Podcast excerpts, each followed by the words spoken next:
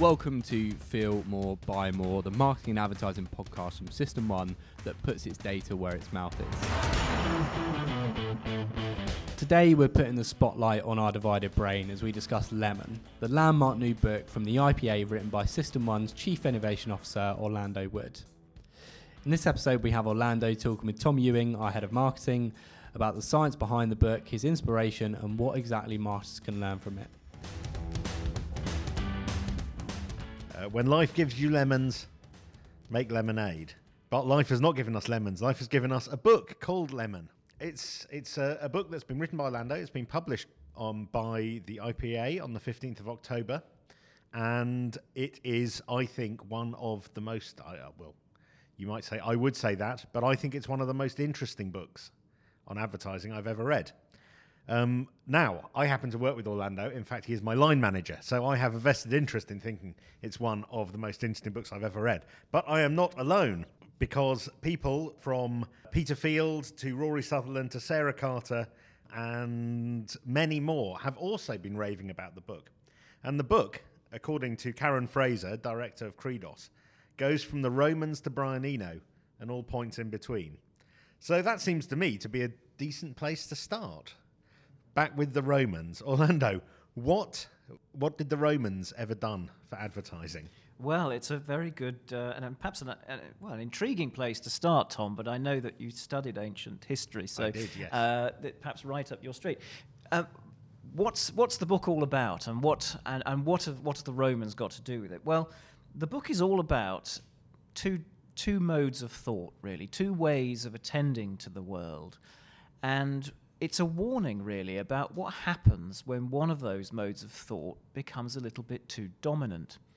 And that is happening uh, across society, in business, uh, and its effects are being seen in culture and in advertising. And that's what the book is about uh, a new uh, type of uh, thinking, a mode of thinking that, that likes to break things up into smaller parts, that likes to categorize things, that is very goal orientated and very literal.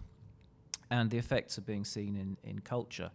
And what uh, the Romans have to do with it uh, is, um, well, one of the things I talk about in the book is that in the late Roman uh, Empire, so in the third century AD, uh, a bad time. A bad time. A bad time for, a the, bad empire. time for the empire. It was being, um, uh, you know, attacked from every angle. Um, what happened was that Emperor Diocletian came to power, and Emperor Diocletian was uh, uh, had a certain he way was a of bit of a thinking. stickler. He was. He was. He. What he did was he systematized society. Really. Right. Um, he created a symmetrical power structure with an emperor of the east, an emperor in the west, and a Caesar by each of their sides. And he introduced standardization, Bit of an centralization. Yep, very much so. Um, in fact, much like the holding companies, advertising holding companies of Oh, right, today, okay. he centralized and standardized things. And I suppose it was an early form of globalization um, because, you know, the, the various provinces uh, ceased to, to have any meaning, you know. Right, right. Um, and then uh, Italy lost its, you know, preeminence, I suppose. And what you find in this period is that is this this sort of fixity, fixing people in their roles, um, and this regimentation of of um, of, of society, what was an organic sort of society, free-flowing society, became very regimented. and he um he he introduced uh, uh, one of the, the the earliest rate cards in he history did. as well. He did. So he fixed prices. Right. Uh, he fixed prices, and you were on pain of- everything. on everything, and you uh, you know on pain of death if you if you did not sell uh, according to the rate card. Uh, then uh, you, you know you would be, you'd be executed, and he fixed, and it meant that, that people started closing down their businesses because they just couldn't couldn't work under these conditions, and uh, then he introduced a new law to say that every son had to follow in their father's professional footsteps. So everyone was fixed in their roles. And what you see in this period of standardization and global, sort of globalization, early sort of globalization, centralization, is that uh, it, it leaves its effect on culture in, in everything, in tr- its traces across artwork, across sculpture. and within a period of you know just a few generations, really, you see uh, you see faces in busts go from uh, you know, naturalistic expressions of movement and and uh, and life to ones that are devitalized uh, and more symmetrical, uh, and that look more like death masks actually. And then you also see patterns and shapes, you know, the way that nature is depicted uh, on friezes. Uh, goes to very sim- lots of symbols and and and sort of uh, and symmetrical depiction of nature, and you see much like today actually an emphasis in architecture on broad, wide spaces, large plain walls, and, and the introduction of light into the interiors of, of, of, of, of houses and, and so on. And you see flattening in uh, the depiction of um, artwork on, you know, so artwork on the walls that adorned uh, R- Roman villas, you know, once had depth and perspective. We forget that the Romans, you know, had a very good mastery of perspective. But actually, in this period, everything flattens. And it stays flat in art until the Renaissance. Um, so, what happens is you get this flattening and abstraction and devitalization in art and culture. And it's something that has been seen. I go through the book, I show it at various periods in history, but it's something that we're seeing today. And it's something that we're seeing in advertising today. Um, which is becoming, as I show in the book, increasingly flat and abstract and devitalized. So that's that's the that's the connection then. That, that this this cycling between one mode of thinking and the other. What's the other mode of thinking then? Well, the other mode of thinking uh, is one that really understands and sees the world as it really is, as a set of connections, as a set of relationships between people and things, um, as one that that that un- that empathizes, that isn't so interested in tools and things, but more people. And that understands the importance of betweenness, you know, between people, the, the sort of energy that's between people, um, and one that that uh, understands time and place, uh, that can sort of see a uh, has a sense of flow, that understands lived time, um, and one that that um, also appreciates because it can understand depth and time and perspective.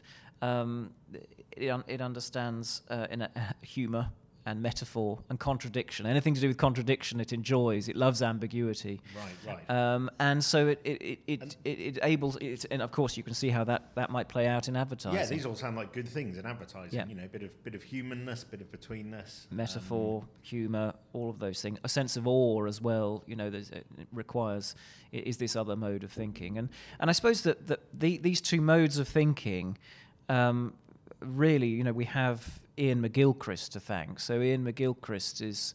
Um, you know, a, a psychiatrist, but a neuropsychologist really, who uh, has done huge amounts of work uh, to understand the difference between uh, the two hemispheres of the brain. So this is the left and the right brain, and you might be thinking, "Oh, the left and the right brain." Um, well, that was all you know. That was all debunked years ago. That's all. It's sort of, it's sort of like it's it's become this kind of pop science 101 part of. I'm Um, afraid it has, uh, yeah. uh, which which which is um, a real shame because actually it it, it set back um, advances in this area in you know in uh, serious study of, of the of the two hemispheres.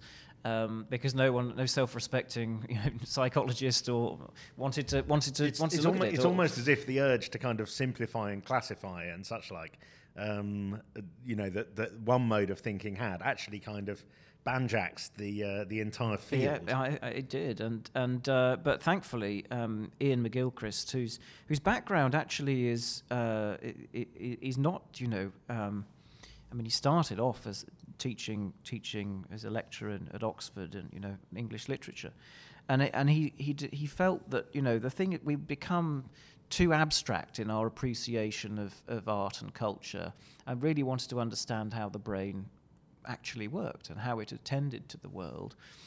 And he found uh, through long study uh, of you know split brain patients and uh, others uh, who had uh, you know, lesions in, in, in one half of the brain or the other, he found that that that the left hemisphere uh, in both both humans and other mammals and, and indeed in birds, you know, is attends to the world very differently from the right hemisphere. It's not that the two brains do different things as we'd often thought. It's more that they do things differently, that they have different takes on the world, and attention is kind of a two-way street. It, it, it not only does it, you know, does it does it help to understand, help us to know what to pay attention to, but it also uh, sort of anything we do then affects the world, you know, the other way. So if we if we're into classifying and and, and, and so on and, and, and categorizing and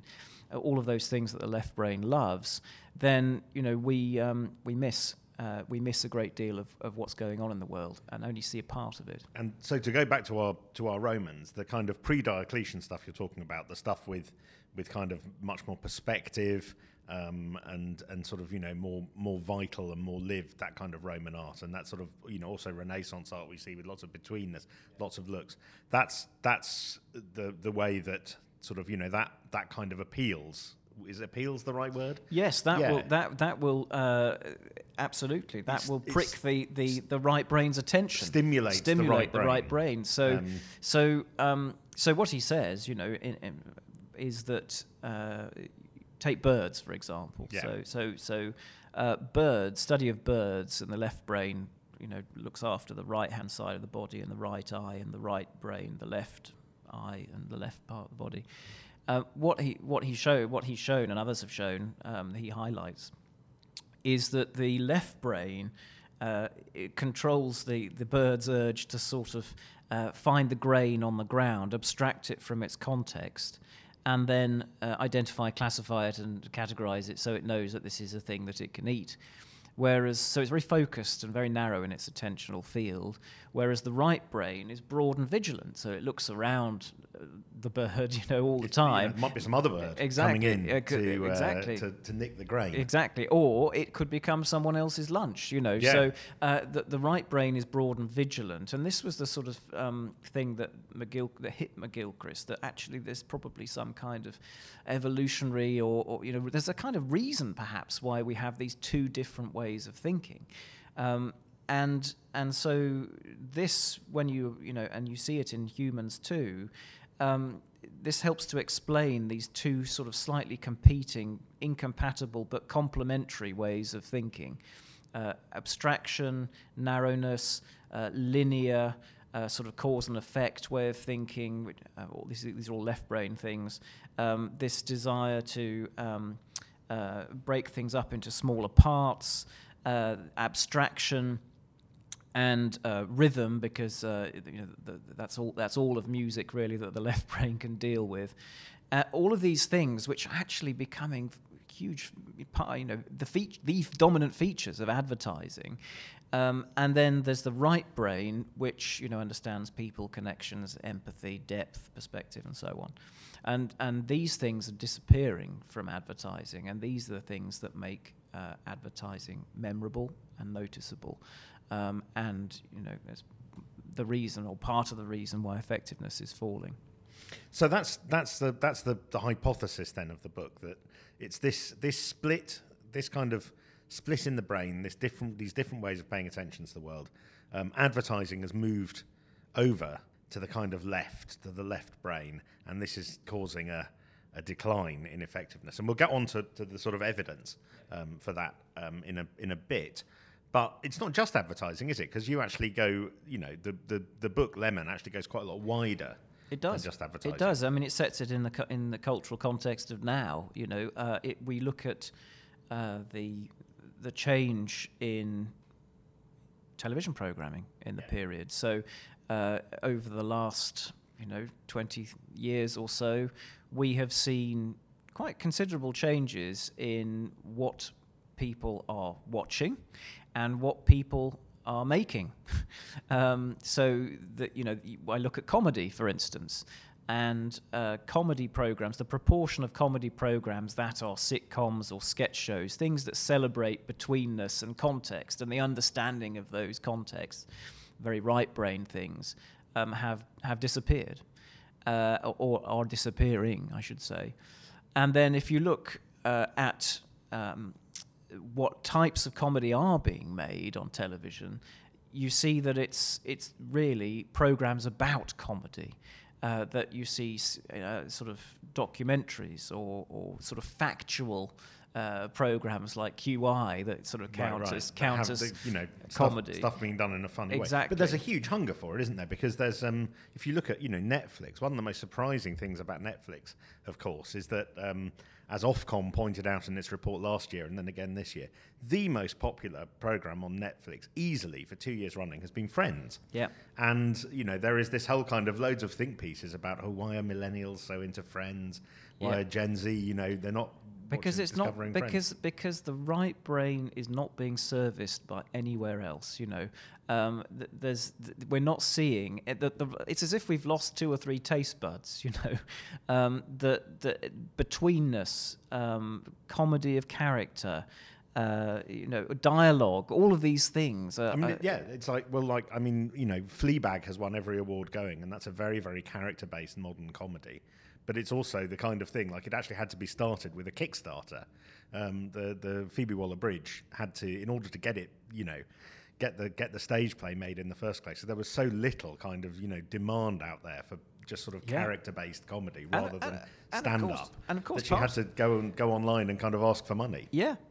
And and of course part of it is that these things do cost money to make. You Yeah. know, it's much it's much easier to have a panel show or a or a celebrity chat show um, uh, easier to make than it is to create something with sets, costumes, and so on. And that's part of the reason, you know, I think also in advertising, these things cost money to make. Um, Uh, But I mean, there's also a there's also a public demand for a lot of the left brain stuff. I mean, let's not let's not you know be in denial that Mm.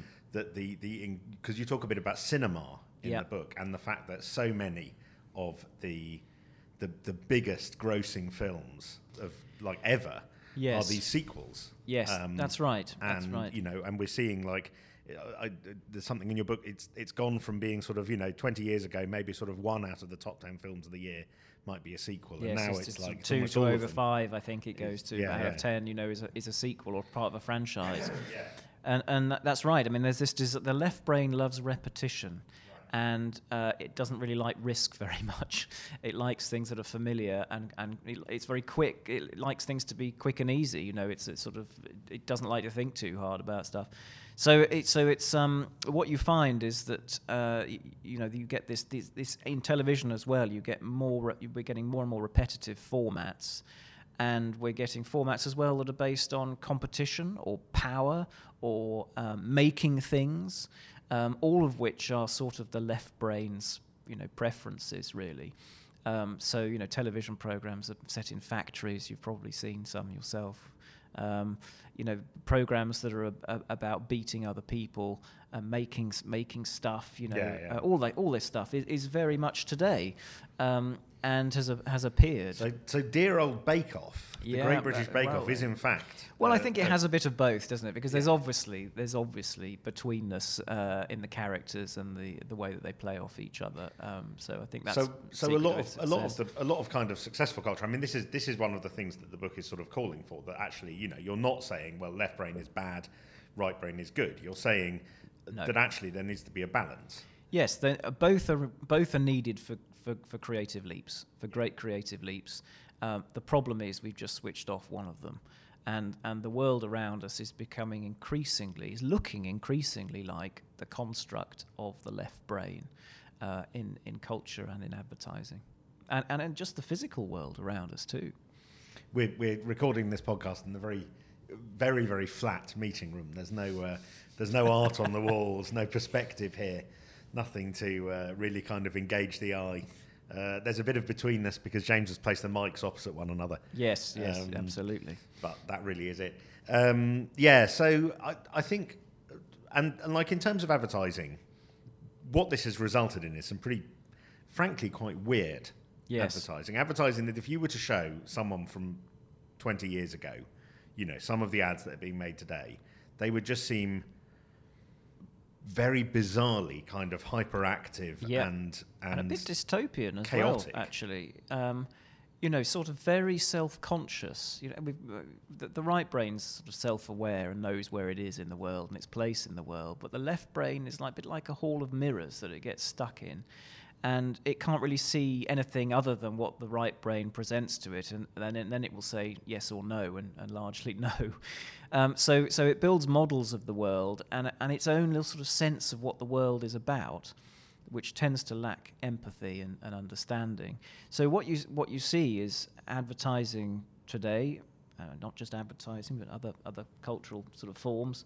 Um, advertising that's very self-conscious, uh, that is overly reliant on the word. Language resides in the left in the left brain largely. So, so what you what you mean there are things like voiceover, but also text over the the practice text, of kind of just yes, you know shoving text quite. up on the screen. Te- I mean, literally words obtruding, yeah. to use a strange word, but obtruding on the on the on the ad itself.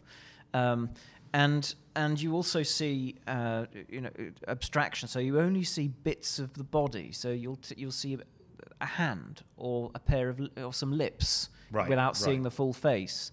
Um, you'll see bits of bits of the body without seeing the whole um, you will see, uh, you know, uh, a lot of ads, you know, are all about unilateral messaging, me at you, yeah. rather than showing people together in conversation or dialogue. Uh, and you'll see see lots of ads where. Uh, you know, sort of see there are lots of individual scenes rather than one scene unfolding so in very, real time. rapid editing. Rapid cuts, editing yeah. of cuts, uh, and and that could almost be presented to you in any order.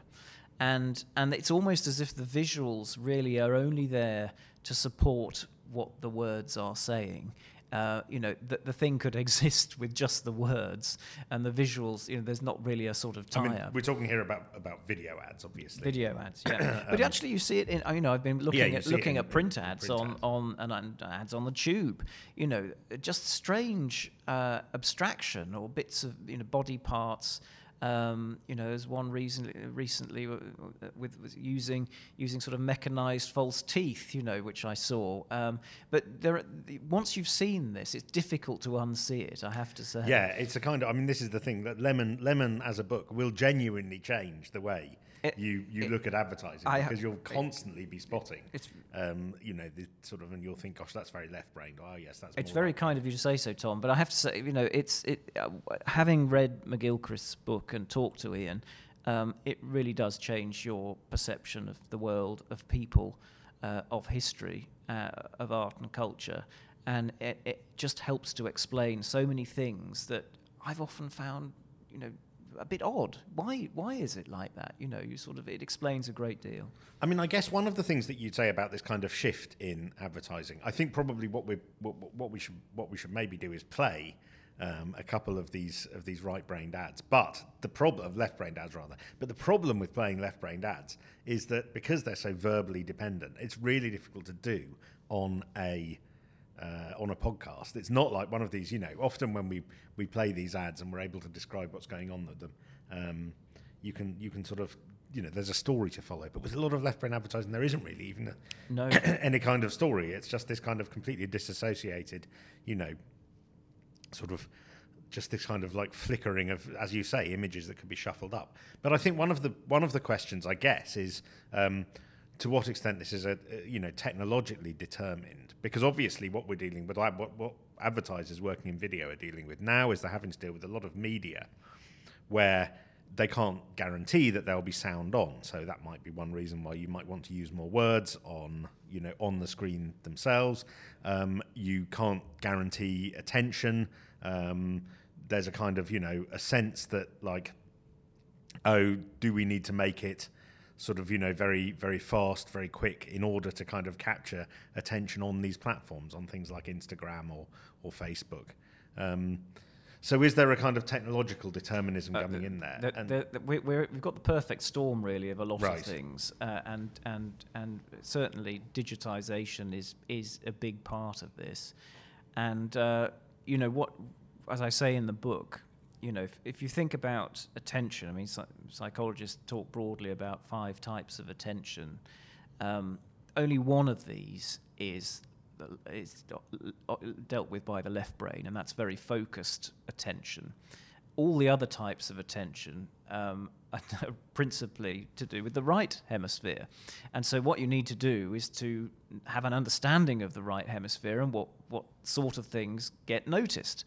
Because in, in everything other than you know SEO, um, we're talking about right brain attention here. Right, right. So so right brain attention, you know, is all about people, characters, um, betweenness. Uh, you know, uh, I mean, I, have talked. We, we talked before about fluent devices and characters and advertising that are yeah, yeah. that, are, that you know, and, and the fluent devices give you the opportunity to create a scenario, a real world sort of scenario, uh, perhaps a bit sort of mixed up, but that that has betweenness and um, as a scene unfolding. You know, so so you know when one of the dangers I think today is that you're uh, people are increasingly creating for mobile or, or you know the digital channels first, and then putting that on TV. Right, and and that, and that really won't work, you know, because uh, and often you know a lot of the guidelines that are given for the, for these digital platforms, you know, are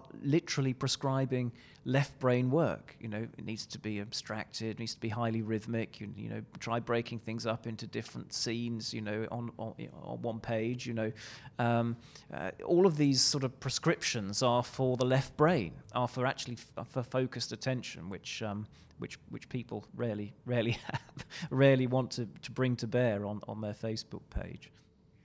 So there, there is still there, are, there are ways that that that kind of you know advertisers in any medium can use more right brain that can help rebalance. And uh, you'll have to obviously you know read the book to to to learn more about the kind of things that that they are. But we you know a big chunk of the book is looking at the evidence that that a kind of shift, you know, a rebalancing, a shift away from this left brain dominance in advertising would have a, a genuinely beneficial economic effect, uh, yes. uh, effect on, on brand growth and effect on effectiveness. Yes, yes. It, um, it, uh, maybe you could talk us through the sort of you know some just the the, the methods that we mm. used for um, for, for, finding yeah, that, for finding yes. that stuff out. So what what we did was I constructed um, first of all I, I constructed a list really of of perhaps a bit left brained of me, but a list of features that you might expect left brained advertising to, to have, you know, things like abstraction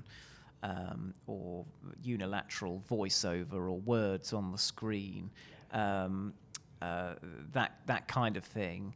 Uh, and then right bra- a list of right brain features, so dialogue, uh, sense of um, you know implicit communication, by which I mean you know glances or uh, or even flirtation, maybe you know that sort of thing. Um, uh, accents, a sense of place, a clear sense of you know a sense of a scene unfolding, um, a sense of uh, a, uh, I mean, a, discernible kind of music music track. Uh, it will be another thing. Um, so all of these sort of right brain features and, and the left brain features, what we did was create a sort of a kind of a way of, of determining how many of these features does does an ad have.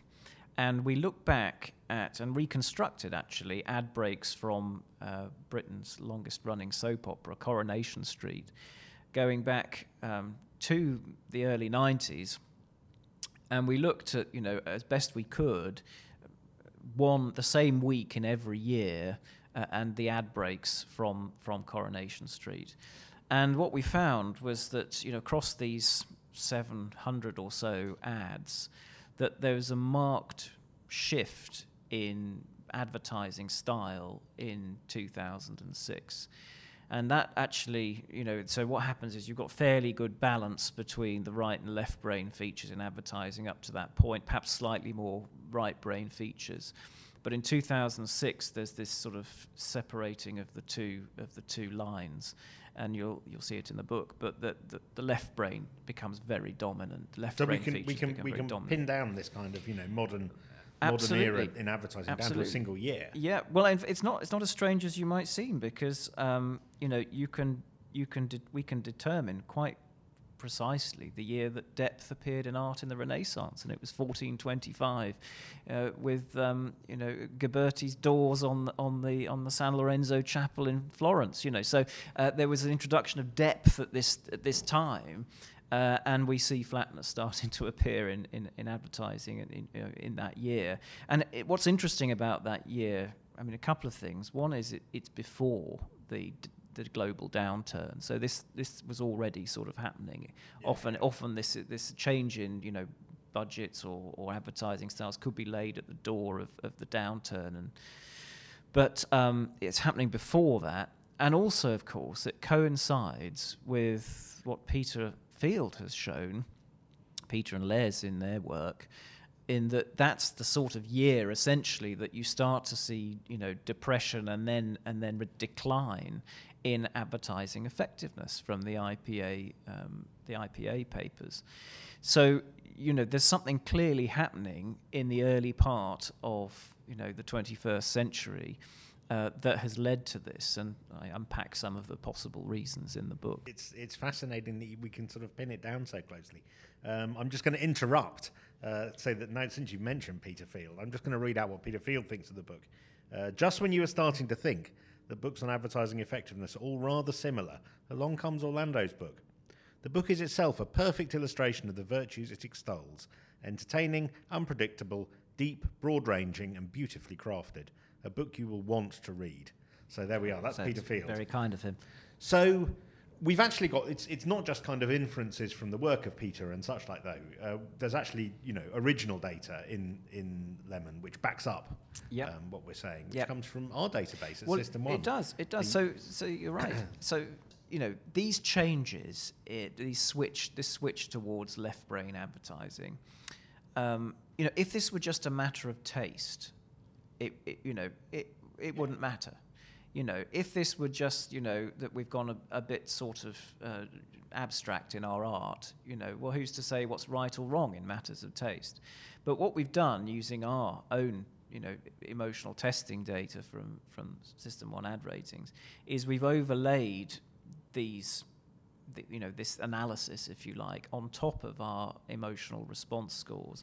And what you find is that ads that have more of these left brain features – are much less likely to score well emotionally with people, that they will they'll perform badly, in fact.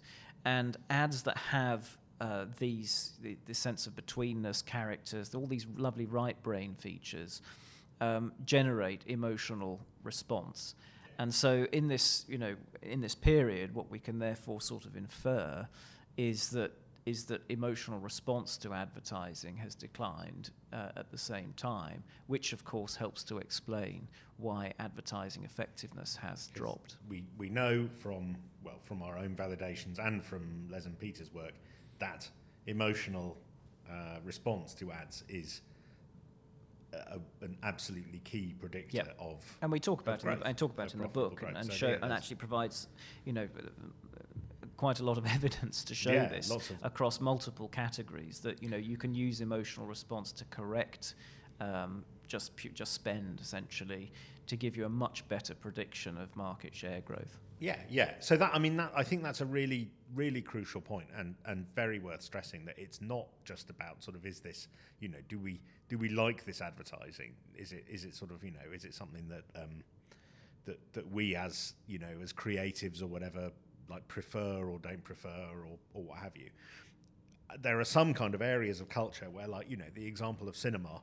Yes, there's there's an awful lot of kind of franchise and sequels out there appealing to the left brain, but they're also absolutely raking in money. They're certainly, you know, they're performing incredibly successfully. So I think there's a kind of case to be made that, like, you know, is this harmful? Well, you certainly might kind of think it is from a creative perspective or from a taste perspective, but it doesn't seem to be doing much economic damage.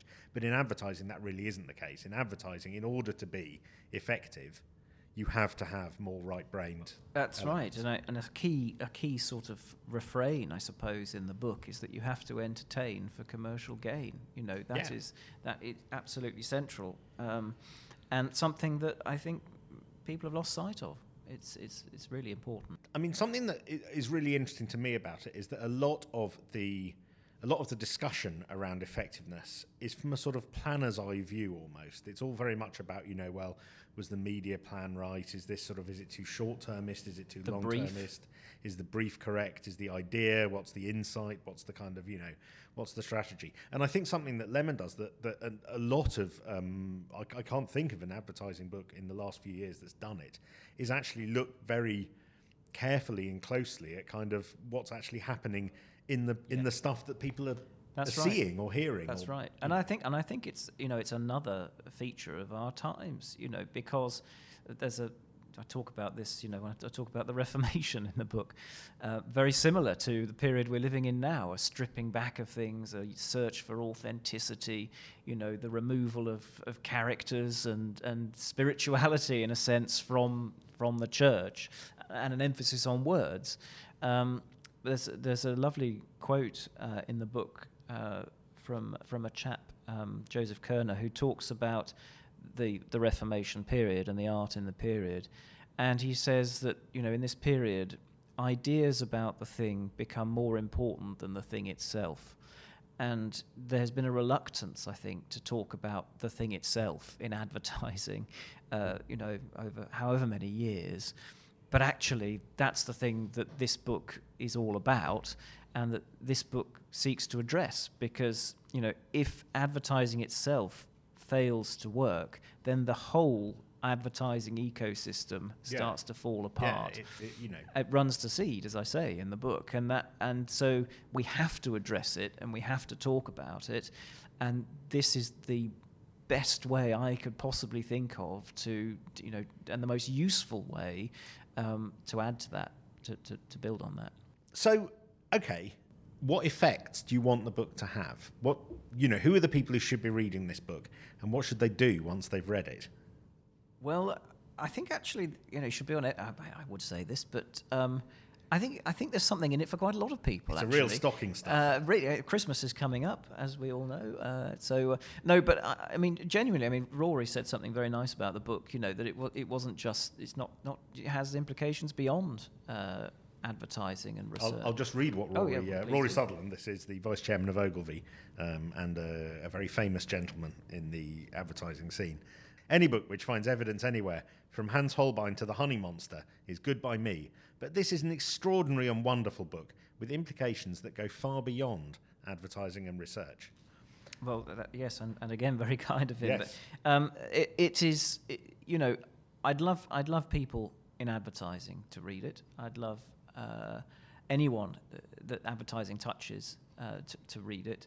Uh, I, I'd, I, I think it has relevance for those who, who commission the work, make the work, um, carry the work as well. You know, Yeah, uh, media owners. media media owners, uh, because it is it's you know it, it's it helps to explain I think some of the problems that the industry is facing, and and I hope you know points towards you know some kind of cure.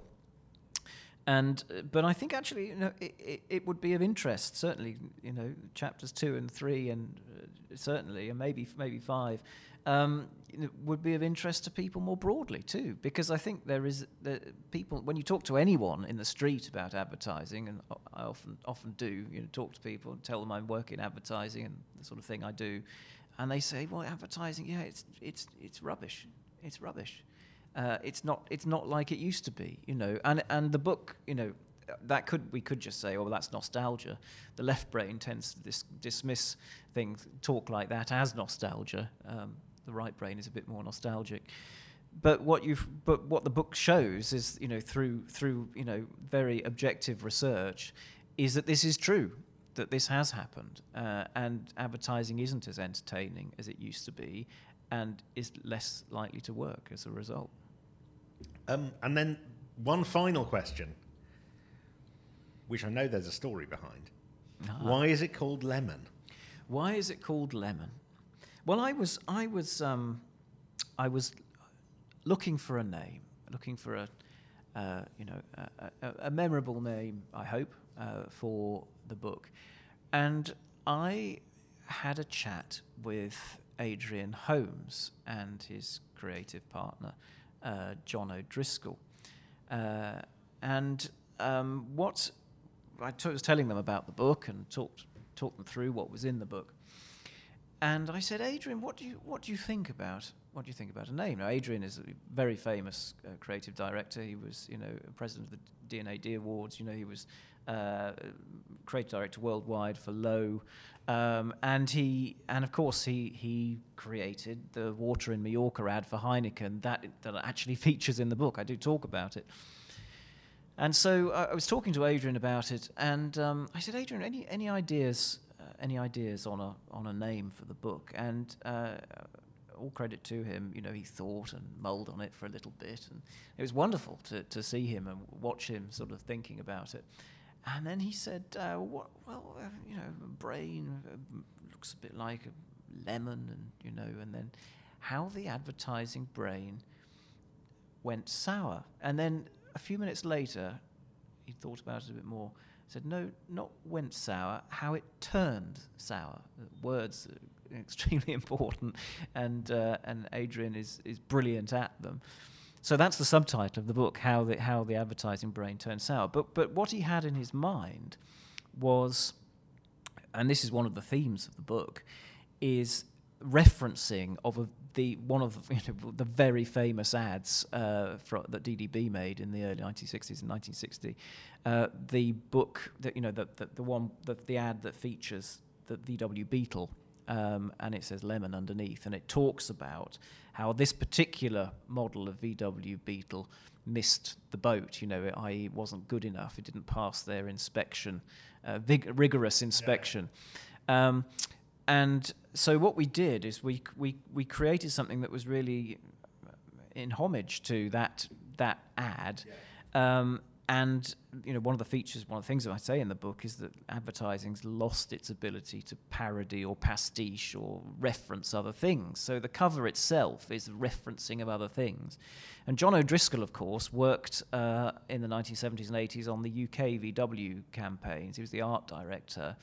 And so between them, uh, Adrian and John and me, you know, uh, we created this front cover. Uh, and it's, it's hopefully people will recognise it. If they don't, I think it still works as, as a front cover. Uh, it is really an ad for the book, um, uh, and looks perhaps a little bit different from, from yeah. your standard standard book. Excellent. Well, so that's all we have time for. Um, we will, in fact, be back when the book is launched, a sequel to this podcast, which will go through in, in some of the some of the specific stuff in a bit more detail that's in Lemon. But it's out on October the 15th. It's being launched at the IPA's F Week event, always one of the highlights of the marketing and effectiveness calendar, um, at which an awful lot of new research is going to be presented, we are promised, and uh, a number of um, kind of well known figures from both advertising and outside advertising uh, will be coming. I believe that uh, Mark Kermode, the film critic, um, will be turning up, and he certainly has some strong views on blockbuster era film entertainment, which, so which chimes, I think, pretty uh, pretty closely with some of the stuff that's being said in Lemon. Um, so that's uh, that's F Week on the fifteenth. That's where the book is first and on the eighteenth. Don't forget, uh, Tom. yes, I was just getting ah, to that. Good, good. But uh, so on the fifteenth, if you come to the F Week conference, you will get a free copy, a complimentary copy of Lemon. Um, otherwise, it will be available from the IPA. Um, and if you're a System One client, uh, there may be other other ways of getting it as well. Um, but on the 18th, there's something very special indeed happening in London, um, which is a screening of, is it called The Divided, the Divided Brain? Brain? The Divided Brain, which is a film about the work of Iain McGilchrist, who the uh, literature professor turned neuroscientist, whose, whose book, The Master and His Emissary, underpins so much of Orlando's work in Lemon. Um, and, in fact, The Master and uh, The Emissary um, the master Iain McGilchrist and his emissary Orlando Wood will be in conversation following um, this screening. And yes, that yes. is at the Curzon in Soho in Soho. London yeah. on Friday the 18th. I think you have to pre-register. Uh, you have to be pre-register. Uh, is it free? It is. Free, it is free, but you, but you have, have, to pre-register. pre-register. Absolutely not to be missed. Yeah. So. Um, knowledge of that is your reward for getting to the end of the podcast. Thank you very much for listening. Um, good luck with the book launch, Orlando. Thank you, Tom. And uh, yeah, I'm. It's it's a it's a it's a cracking read. Uh, so do try and get your hands on a copy. Thank you very much for listening. This has been Feel More Buy More. Goodbye. Bye bye. As always, you can find all of our content at system1group.com. Follow us on social media at System One Research. All of the links and references from this episode will be in the show notes, which also includes a free trial to our ad ratings product.